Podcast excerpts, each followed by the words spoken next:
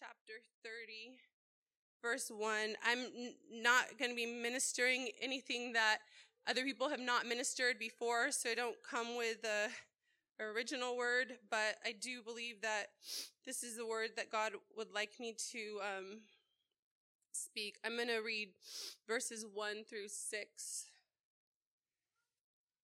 Um, I'll just read it from up there. It says, Now it happened when David and his men came to Ziklag on the third day that the Amalekites had invaded the south and Ziklag attacked, invaded the south in Ziklag, attacked Ziklag and burned it with fire, and had taken captive the women and those who were there from small to great.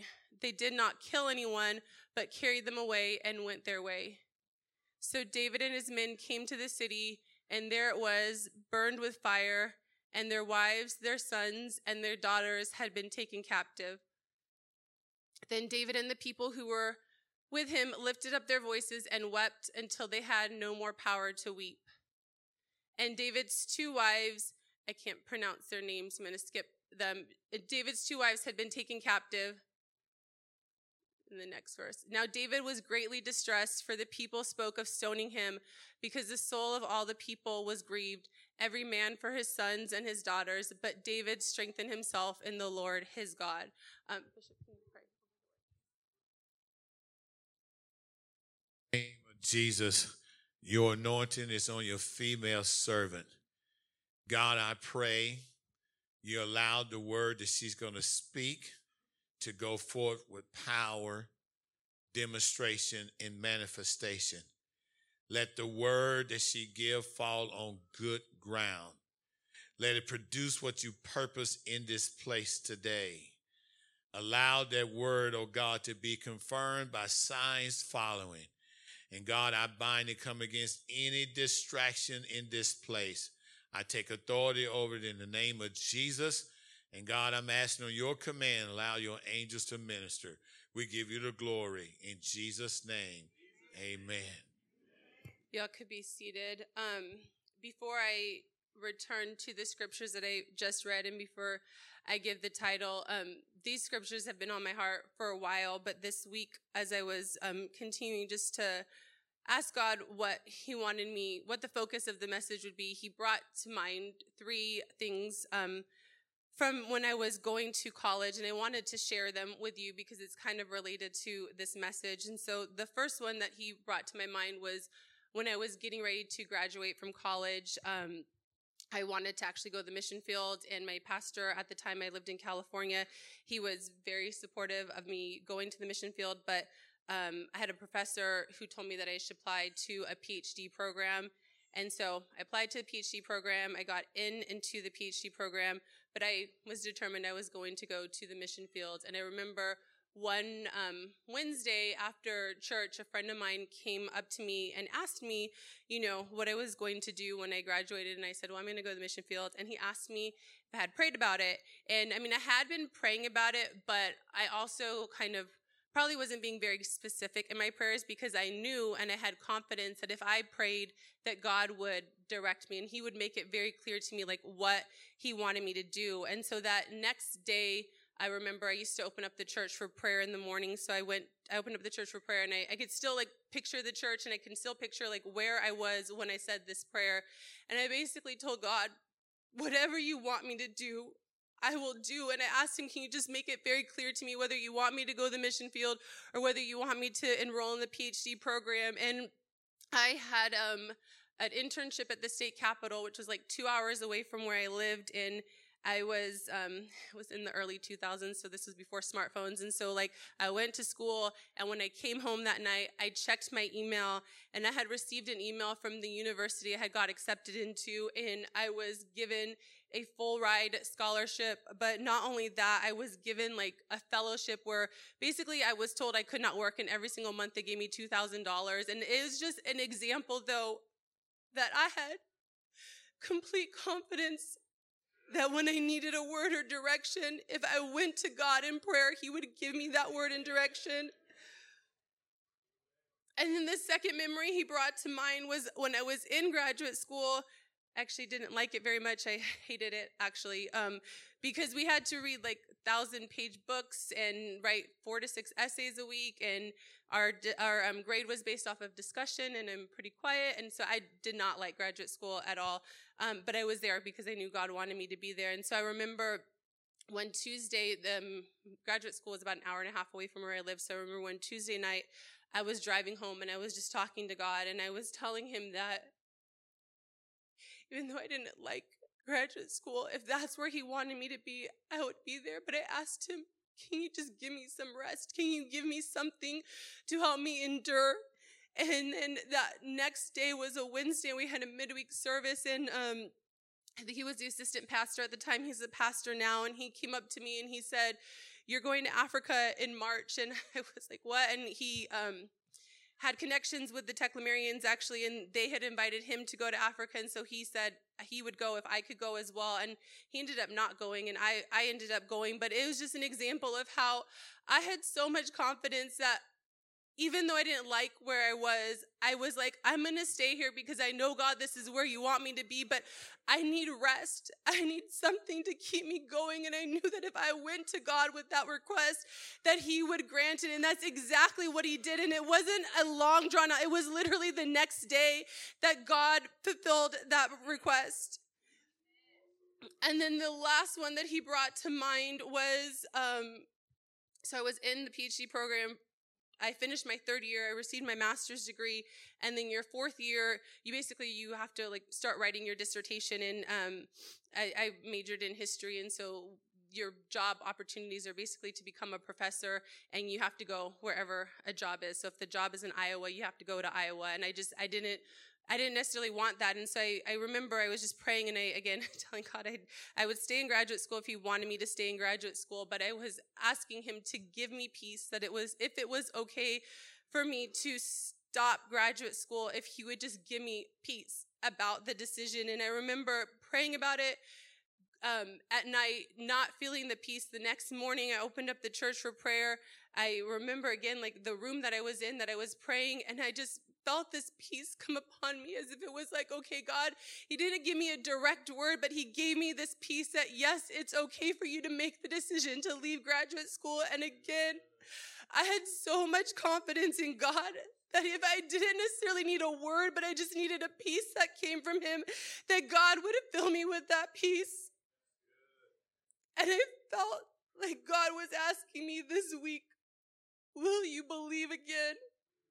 And that's going to be the title of this message. And it may not seem like it connects to the scriptures that I gave earlier, but I know that God is not just asking me, will I believe again, but I believe that He's asking others, will you believe again? And not necessarily will you believe in who I am as God, because I think we all can say we believe in who He is as God, but there are some times where maybe 75% of things in our life we believe God for, but there's this 25% where we have this lack of faith, we have this lack of trust. We could believe Him for everything, but this little tiny percent Maybe we don't believe him for we think it's too hard for him to do this, or we could believe that God can do it for somebody else, but we don't believe that God will do it for us. And so I believe that God is asking us all today, will you believe again?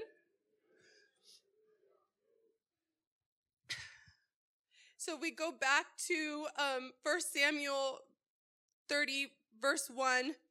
I'm going to go ahead and I'm going to read verses 1, 2, and 3 again.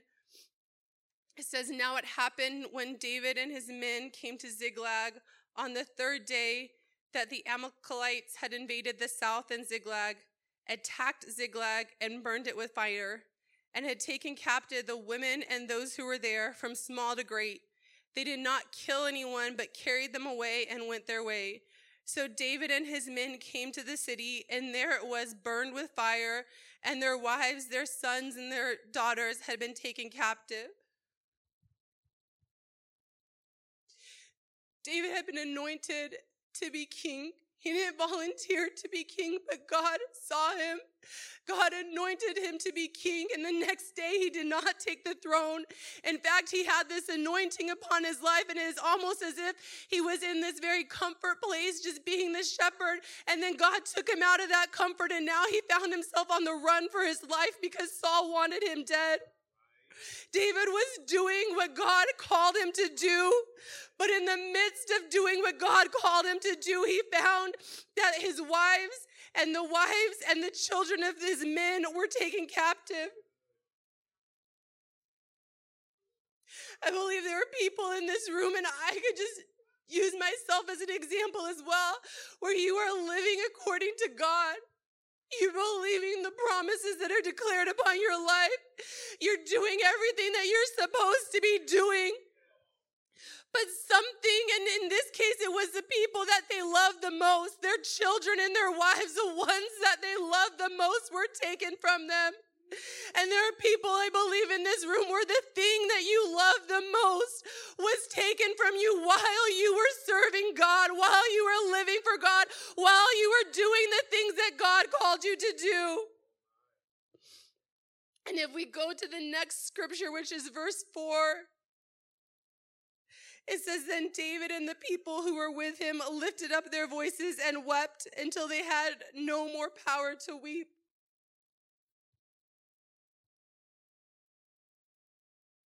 I think this is a very important scripture, and I don't think there will ever be a time where I won't say that it is okay to cry because I think we live in a society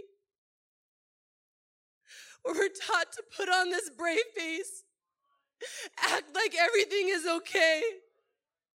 Oh, you just lost your husband. We'll put a smile on your face. Just act like everything is okay. Everything's not okay when you bury a spouse. Everything is not okay when you get a cancer diagnosis. Everything is not okay when you lose a job. Things are not okay. And it is okay when those things happen to do like David and his men did to weep. And we see countless examples from scripture of people pouring out their pain to God. If we turn to 2 Kings 4:26, we'll see one of these examples.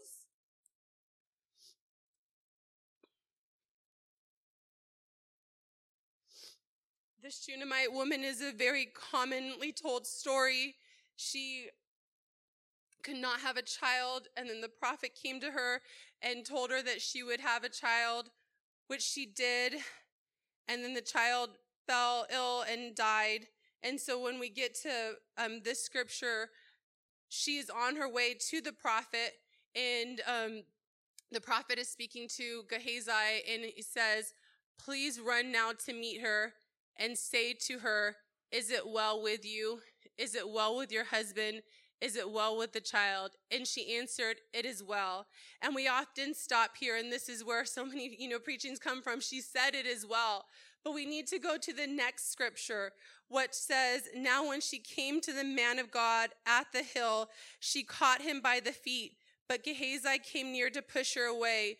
But the man of God said, Let her along, for her soul is in deep distress and the Lord has hidden it from me, and she has not told me. And the King James Version says, For her soul is vexed within her. And vexed in the Hebrew means to be grieved. Her soul was grieved within her. She declared all is well, but she still was grieving. And it is important to understand that you can declare all is well while still be crying yourself to sleep. You can be declaring that everything is going to be okay while still asking God to give you strength because you feel weak. You can be declaring all is well, not understanding how things can get better, but having trust that even though it hurts and even though you are in pain, you declare all is well because your trust is in the God who makes all is well.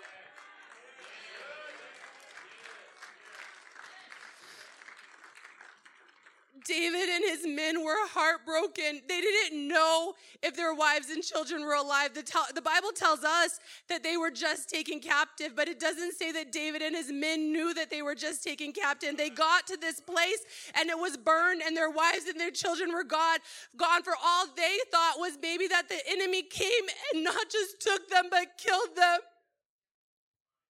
And so they were heartbroken and they were grieved. And it says they cried until they had no strength to cry again. I remember when my kids were little, they don't get in trouble anymore. They're pretty well behaved. But when they were little, um, you know if they got in trouble and they started crying sometimes they would cry themselves to sleep because you're crying and you you you you exhaust yourself with tears and even as an adult like I've cried myself to sleep at night because when my husband passed away it's so devastating you cry and you cry and you literally you can't cry anymore because it's like all the tears are gone and all the strength has been depleted from you and this is the situation that David and his men found themselves in they were doing what God had called them to do, and they came back, and everything they loved was God.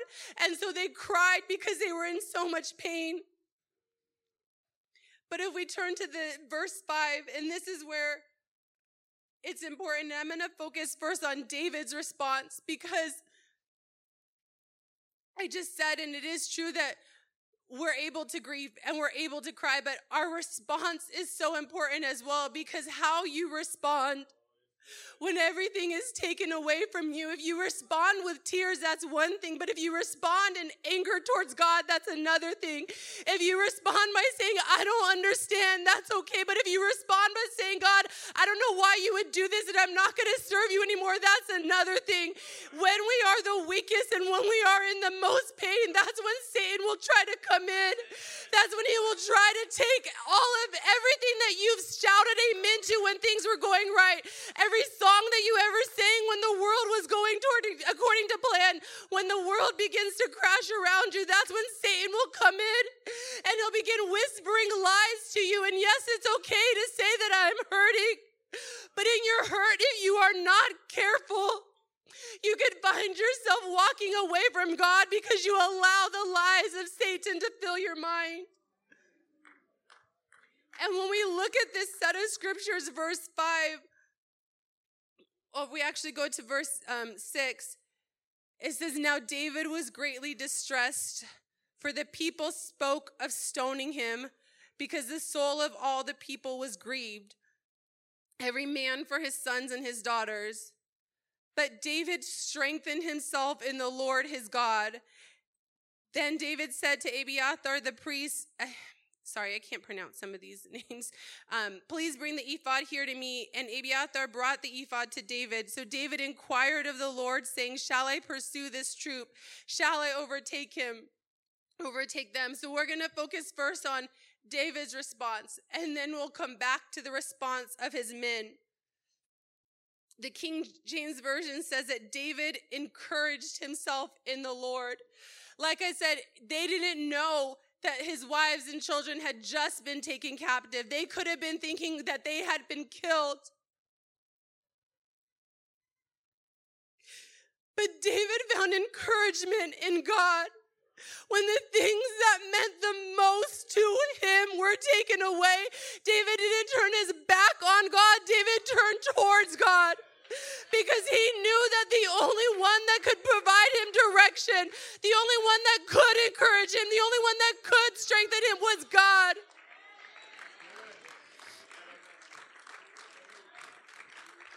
Not only did David strengthen himself in the Lord, but he asked God, what do I do? When our world begins to crash around us, when the things that we love the most are taken away from us, when life is not going according to plan.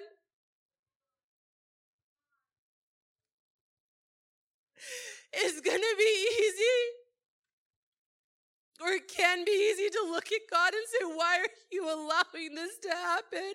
It can be easy to look at him and say, I've been doing everything that you want me to do. Why would you allow this to happen? But David didn't say that. We don't read in the scriptures David asking God, why? We don't hear David saying, God, why is there another thing that is going wrong? I've been on the, the run for years. This is happening, that is happening. He's not asking God why, but he says, God, what do I do? What do you want me to do? And that's what God wants from us as well. When situations don't make sense, God wants us to go to Him and say, I don't understand, but God, what do you want me to do? Where do you want me to go? What step do you want me to take?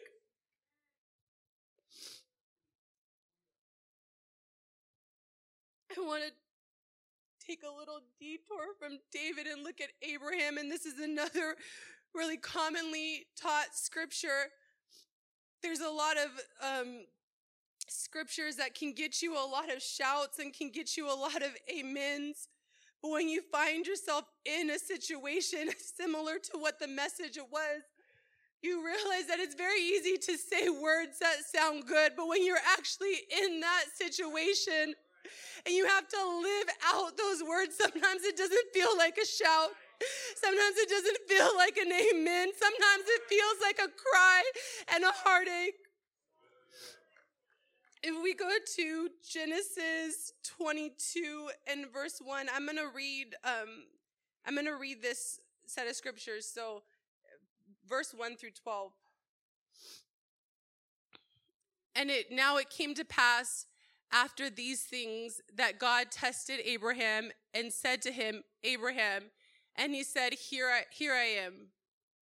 Then he said, Take now your son, your only son Isaac, whom you love, and go to the land of Moriah and offer him there as a burnt offering on one of the mountains of which I shall tell you.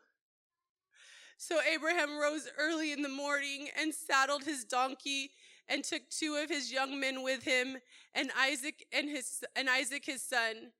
And he split the wood for the burnt offering and arose and went to the place of which God had told him. Then on the third day, Abraham lifted his eyes and saw the place afar off. And Abraham said to his young men, Stay here with the donkey. The lad and I will go yonder and worship, and we will come back to you. So Abraham took the wood of the burnt offering and laid it on Isaac his son. And he took the fire in his hand and a knife, and the two of them went together. But Isaac spoke to Abraham his father and said, My father. And he said, Here I am, my son. Then he said, Look, at the fire and the wood, but where is the lamb for a burnt offering? And Abraham said, My son, God will provide for himself the lamb for a burnt offering. So the two of them went together. And then they came to the place of which God had told him, and Abraham built an altar there and placed the wood in order. And he bound Isaac his son and laid him on the altar upon the wood. And Abraham stretched out his hand and took the knife to slay his son. But the angel of the Lord called to him from heaven and said, Abraham, Abraham. So he said, Here I am. And he said, Do not lay your hand on the lad or do anything to him, for now I know that you fear God, since you have not withheld your son, your only son, from me. Said, it's very, the scriptures person could put together a message and they could just say, we have to sacrifice that which we love the most. And while that's true, when you are in the situation where you have to give up or potentially give up that which you love the most, lifting that hand and bringing it down, it's a lot harder to do when you're in that position. But that's exactly what Abraham was willing to do. He was willing to give up his promise. He was willing to give up the child that he had longed for. He was willing to do it because God asked him to. And you see in that set of scripture also, Abraham wasn't reasoning with God. He wasn't trying to get God to change his mind. Abraham was obedient to God.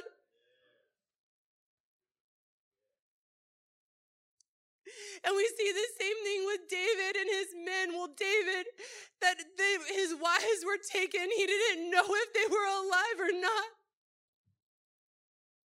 David was willing to lose that which he loved the most and still turn to God for his strength and for his encouragement. And the same is true for us. We have to be willing to give up our dreams we had to be willing to give up the timetable that we've set that we think the door should open. We have to be willing to give up whatever God calls us to give up and do it without trying to reason with God. and do it without questioning God and do it without letting anger burn up within us because God is asking to give us, asking us to give something up. In the story of Abraham, I think the reason that it's so that you're able to shout is because God obviously didn't take Isaac. He didn't have to, he didn't lose Isaac. And there are times where God will ask us to give something up, and maybe He won't actually take it.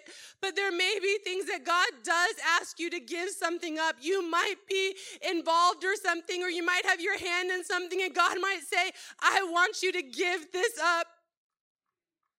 And you have to be willing, just like Abraham was willing to let it go and let it go, not with the mindset of, I know this scripture and I know that God did this with Abraham and he gave him Isaac. So I'm going to act like I'm letting it go because I think God is going to give it back to me because sometimes he doesn't.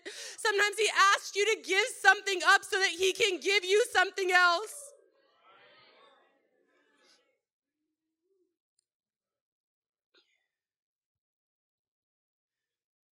So we see from this set of scriptures that David in the in the face of losing everything that he loved the most and even Abraham they turned to God and they found their strength in God. But if we could go back to 1 Samuel 30 verse 6 so that we can see how David's men responded because they both faced the same situation but their response was very different.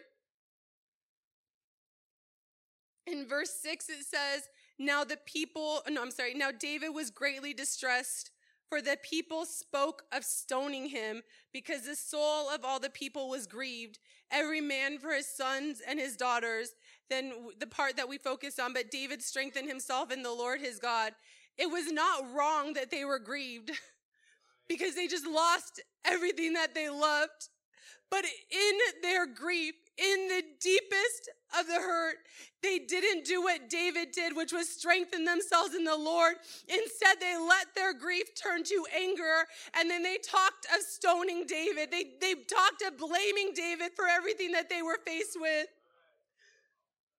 It's so easy for us when we read scripture to judge the people that we are reading about. It's so easy for us to be like, I would never be like David's men. I would never talk of stoning, you know, like David. I, I would be like David. I would find encouragement in the Lord. But if we're honest with ourselves, sometimes we find ourselves in situations, and while we're not talking about stoning people, we allow anger or we allow bitterness or we allow frustration to grow up in ourselves because we don't understand why we are faced with the situation that we are faced with. And rather than finding encouragement in God, we turn our back towards God. And we might still come to church, we might still sit in the pew, we might still go through the motions, and nobody knows what we are going through, but we know within our head the thoughts that we are thinking, the conversations that we are having, the things that we are doing because we are upset and instead of, like I said, instead of doing what David did, which was find encouragement in God, we get upset at God for the situation that we are in. David's men did not inquire of the Lord. They didn't ask God, What do I do? They didn't go to God and say, God, I don't understand this. Give me strength. Give me comfort. Restore my peace. They didn't go to God when they were faced with this very difficult situation. We're going to go through difficult times. I was not volunteering to be a widow in my 30s. This is not something that I said, God, pick me. Let me lose my, ch- my husband. Let me raise my children by myself. I was not standing in line to be the person that's going through what I'm going through. Nobody ever thinks that you're going to face the difficult times. But sometimes difficult times come into your life and when those painful times come, if we are not careful and if we are like David's men, wounds will develop.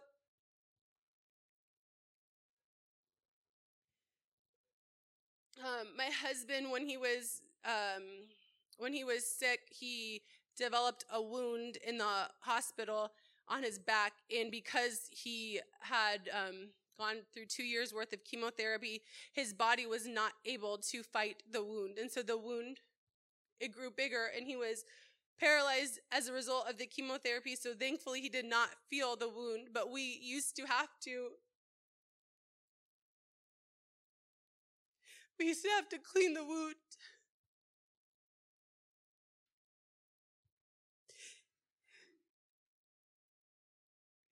And the thing about wounds is like we had to be very careful because if you didn't clean it well enough, then it can grow infected and then the infection can grow into your bloodstream and then you could pass away as a result of the infection. And had he been able to feel the wound, the cleaning that we were doing would have been actually incredibly painful because you have to, I don't remember all the things we had to squirt something into the wound. We had to like dab the wound, then we had to pack it. And so, like, had he had feeling in that area, it would have been incredibly painful. Sometimes we can develop wounds and it can seem like it'll be more painful for God to heal the wound, so we let the wound continue there. And like I said, there are times where maybe 80% of our life we trust in God and we believe in God and we're walking according to God, but there's this wound that we have and we ignore it because it's easier to ignore the wound than it is to allow God to treat it. Because if God treats it you have to you have to be acknowledging that yes I have this hurt or I have this pain or I don't understand it. So instead of acknowledging it we ignore it and the thing is, if you ignore a wound, it's going to grow and it's going to get bigger and it's going to become infected. And there are people who used to be among us who no longer are because they had wounds in their life and they were hiding it from everybody. So from on the outside, you looked at them and you thought that they were doing everything that they should have been doing. But they had a wound that they refused to allow God to heal. And as a result of refusing to allow God to heal, it became infected. And they might not acknowledge it right now, but that infection is going to turn to death if they don't allow God to heal it.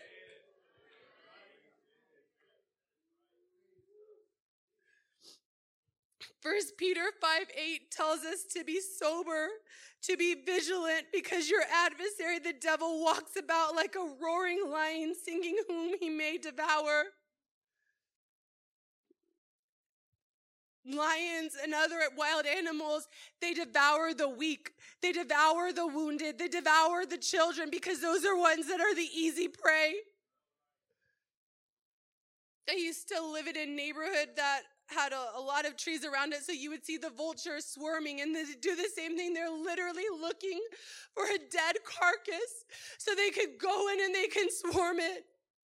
Satan is like that. He's swarming. And while you might think that you are hiding the wounds and nobody else sees them, Satan can smell the wounds and he is circling and he is circling and he is circling. And if you don't allow God to heal the wound in the right time, Satan is going to come down. He is going to swoop and you are going to find yourself under his attack. And that's exactly where David and his men found themselves. David found strength in God, but his men talked about stoning them because they were so hurt. They were so angry. And instead of turning to God and saying, What do we do?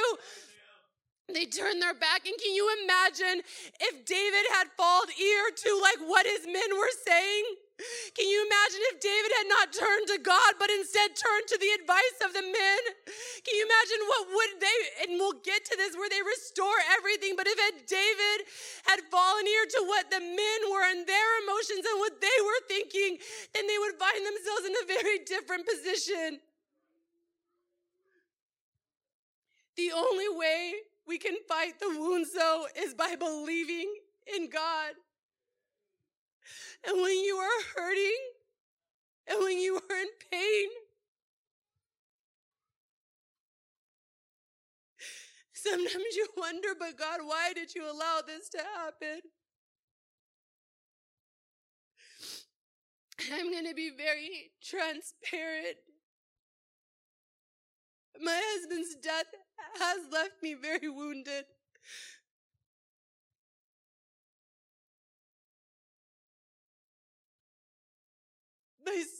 He was 29 when he was diagnosed with cancer. Malachi was four, Hannah was two.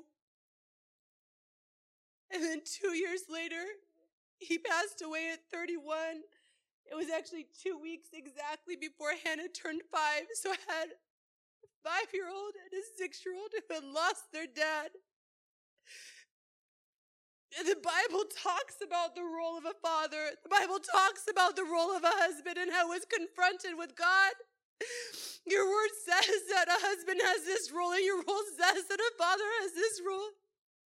You could have healed him. You could have performed the miracle.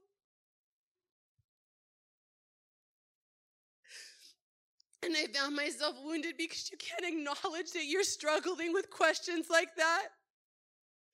Because you're afraid of what people are going to say or what people are going to think. So instead, the questions just swirled around in my mind by myself. And yes, I was still praising God. And yes, I was still believing in God. And yes, I didn't have anger that God took my husband. I, I'm not the controller of life. And so I was never angry at him. But I didn't understand. And I found myself wounded and I found myself struggling not to believe in God, but I found myself struggling to believe that God would answer prayers that I brought to Him. Because the prayer that meant so much to me, the prayer for a husband to live and the prayer for, for children to go up with their father, it seemed unanswered in my mind. And so I thought if God wouldn't answer that, why should I bring to him something small? Because maybe he's just not answering my prayers. And so I allowed these wounds to grow. And I am being very transparent because maybe you're not dealing with those same kind of wounds, and maybe you don't have those same kind of questions. But we're going to be faced with situations in life that we don't understand. There are going to be times where man does not have the answer to what we are going through. And it's in those times, if we are not careful, wounds will develop. And we need to be like David was, where we need to find encouragement in God in the darkest times of your life when you have no answers. And even if it seems like God is silent, you need to continue to go to God. You need to continue to trust in God. You need to continue to bring your needs and bring your requests to God.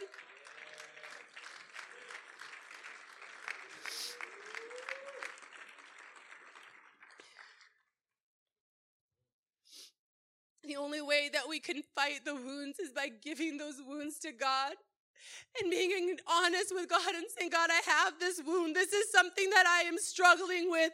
This is something that I don't understand. And even if it is painful for you to heal this wound, God, I want you to heal this wound. I want you to mend it. I want you to make it whole. And we could turn to Ruth 116.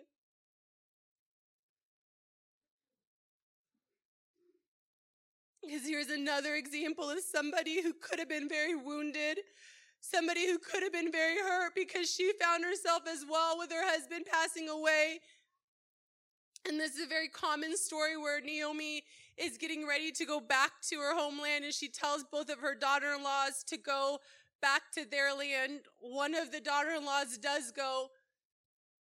But it says, But Ruth said, Entreat me not to leave you or to turn back from following after you. For wherever you go, I will go, and wherever you lodge, I will lodge. Your people shall be my people, and your God, my God.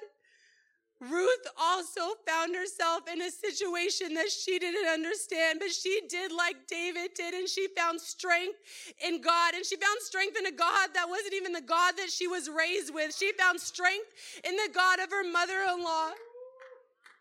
She said, I'm going to go where you go, and God, your God's going to be my God. We'll come back to Ruth at the end of this message, but she had to encourage herself in the Lord just like David did, and she had to allow wounds to not grow the way that David's men did. If we go back to um, 1 Samuel 30, verse 9.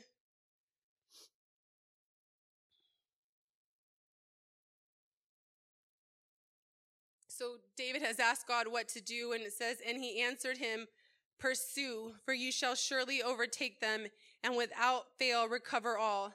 So David went, he and the 600 men who were with him, and came to the brook Besor, where those stayed who were left behind. But David pursued, he and 400 men, for 200 stayed behind, who were so weary that they could not cr- cross the brook Besor. And I want to kind of highlight a couple of things. David and his men went, but there were some who were so weary and they had to stay behind. And I think that you could look at this in a couple of ways. It's very easy for us to look at people and not understand what they're going through and to wonder why aren't they running the race as fast as I am? Or why aren't they why aren't they walking at the pace that I am? But we don't know what they are going through. And so there are times in this battle that some people are going to grow weary. And when they grow weary, we have to fight for them in prayer. We have to intercede on their behalf because our prayers are going to be what they need to get the strength to continue walking, to get the strength to continue moving. But there are times also when we are weary, when we think that we are not fighting. And maybe our fight doesn't look the way it did when nothing was going wrong in our life. Because when nothing is going wrong, you could run with just endurance and you could run at a fast pace. But when everything is seeming to come against you, maybe you don't have that fast pace that you did before, but you can fight by taking another step. You can fight by lifting your hands, even if it seems like it's hard to lift your hands. You can fight by still going to God, and maybe you don't have words to pray, but you fight by going to God, and you're sitting there in silence, but you're in God's presence. And so, even when you are weary, you have to fight. You cannot give up. And then um, if we could actually skip to verse 16. So, like verse 11 through 15, they come across an Egyptian who was um, in the field. He was with the men when they stole David and um, his men's wives. And so he told them where they were. We go to 16, it says, And when he had brought him down, there they were, spread out over all the land, eating and drinking and dancing because of all the great spoil which they had taken from the land of the Philistines and from the land of Judah. Then David attacked them from twilight until the evening of the next day. Not a man of them escaped except 400 young men who rode on camels and fled. So they had to go, and this is again, like this is um, where the preaching people start shouting and dancing, but they had to go into the enemy's camp. And we talk about that. You have to go into the enemy's camp and you have to take what was lost. But when we look at this scripture, the fight was not over in like five minutes. They fought for hours in order to get what was lost. And not only that, they didn't come across it and the, the enemy didn't just give them what they had taken, right? Like they had to go into the enemy's camp and they had to fight until they got back what was stolen. And that's what we need to do as well. And sometimes that fight might be a daily fight where you wake up and maybe your emotions are playing with you and you say, I am going to fight for peace. And every time confusion begins to come into your mind, you say, No, I am fighting for peace. Or you have to go into the enemy's camp and maybe your children are no longer living for God. And maybe every day it looks like they're getting worse and they're getting worse. But you need to keep fighting and you need to keep fighting you need to keep fighting.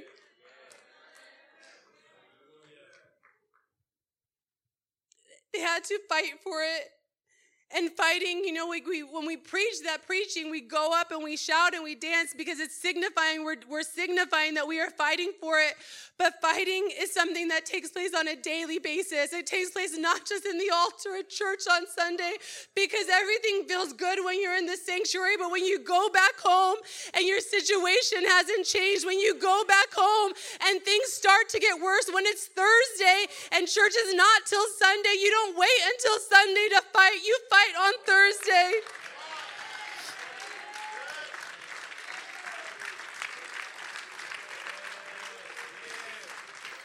Fighting looks like praising God even though your world has been turned upside down.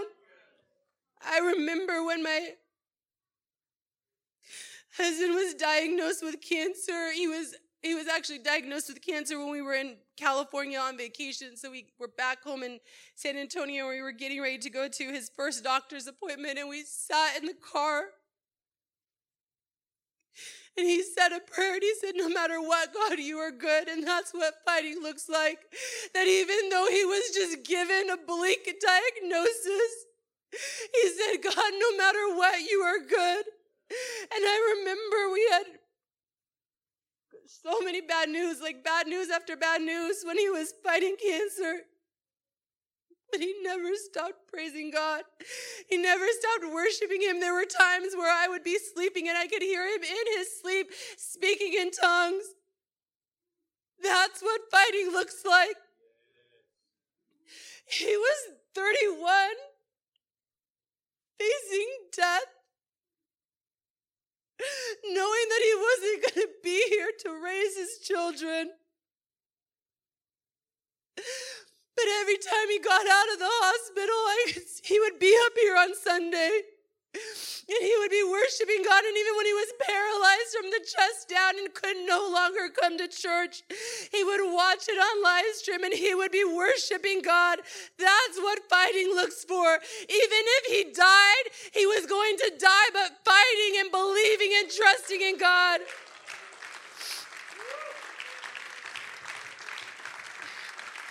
And in the end, he didn't lose his battle with cancer. We are so focused sometimes on the earthly, and in the earthly as a wife, it hurts that my husband is not here. In the earthly as a mother, it hurts that my children don't have their dad. But this earth is just temporary. And he won the race because he fought until the very end.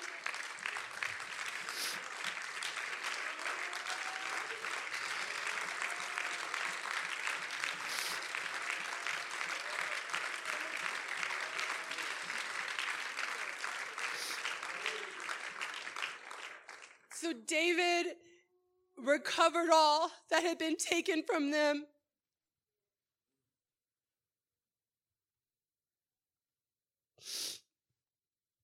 The story doesn't end with the trial that you are facing, but if you allow the wounds to become infected, that's where the story does end. But you have to continue fighting, continue walking, continue striving because we see that through the fight, David and his men were able to recover not just what was lost, but even more. And it's a testimony. I mean, like, I don't know how many countless preachings have been preached on this sermon because it was, it's a testimony of what to do when you are faced with a difficult situation.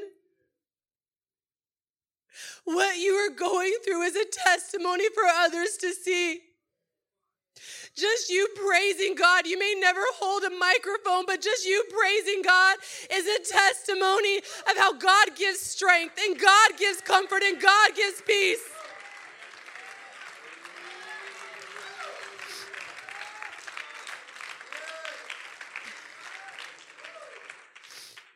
If we can actually skip to chapter 31, and I'm coming to a close, but I want to read the next chapter or some of the verses in the next chapter. So, 1 Samuel chapter 31. So, David and his men have recovered everything that is lost, and so now we're switching and we're looking at Saul. And it says, Now the Philistines fought against Israel and the men of Israel fled from before the Philistines and fell slain on Mount Gilboa. Then the Philistines followed hard after Saul and his sons, and the Philistine killed Saul's sons. The battle became fierce against Saul. The archers hit him, and he was severely wounded by the archers. Then Saul said to his armor bearer, Draw your sword and thrust me through with it, lest these uncircumcised men come and thrust me through and abuse me. But his armor bearer would not, for he was greatly afraid. Therefore Saul took a sword and fell on it. And when the armor bearer saw that Saul was dead, he also fell on his sword and died within him. So Saul, his three sons, his armor bearer, and all his men died together that same day. And I wanted to go to this scripture because David had no idea that the end of his battle was coming. His actions in just the previous chapter. I don't know how much time went between chapter 30 and 31, but his actions in 30 had a direct impact on what was going to come in 31. Because had in chapter 30, when everything been taken from David, had David grown angry just like David's men grew angry, David would have probably lost out on the promise that was just around the corner. Our actions, when everything is taken for us, has effects on our life. And it's really easy when things are going bad for us to allow our emotions to control our reaction to the situation. But if we allow those emotions to control how we are going to react, then that promise that has been delivered to us, even if that promise was years before, but that promise, that calling, that thing that God has said He was going to do, if we allow the wounds to become infected, then it's like we are telling God, I don't believe in this promise, and we are walking away from it.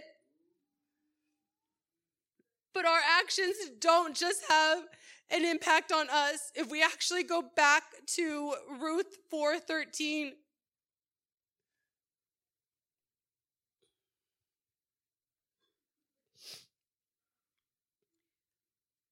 So Ruth um, and her mother-in-law moved back to their homeland, and Ruth marries an individual by the name of Boaz. And this scripture says, "So Boaz took Ruth, and she became his wife. And when he went into her, the Lord gave her conception, and she bore a son." Also, the neighbor woman gave him a name, saying, There is a son born to Naomi. And they called his name Obed. He is the father of Jesse, the father of David. So it's not just David's actions that had an effect, it's Ruth's actions. When Ruth lost her first husband, had she stayed in her homeland, had she not told her mother in law, No, your God is going to be my God, then she would not have become the mother of Obed and basically the great grandmother of David. Her actions had an impact not just on her life, but her actions had an impact on generations to come.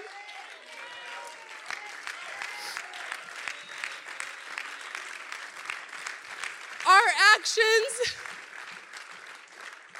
in times of difficulty don't just impact us. They impact our children. They impact our children's children. They impact those that are all around us. They see whether we are fighting. They see when we are getting discouraged. They see if we're going to throw in the towel. And if we throw in the towel, it doesn't just impact us, it impacts them. And not only does it impact them, and this is especially for those who have smaller children. Not, I'm not walking away from God, but if I were to walk away from God, I have knowledge of God, right? Because I've been in this. And so if I were to walk away, I have knowledge. But if I walked away and I took my children with me, they only have a short knowledge. And so if I'm away for 10, 15 years, and that that is what I'm teaching them, right? The, the way to not live for God. And so if I were to come back, Praise God that I came back, but that doesn't mean my children would come back because they've just been 10, 15 years not in God. And so our impact is not just for us, it's also for our children. And if we were to walk away from God, maybe you will come back, but that doesn't mean that your children will come back.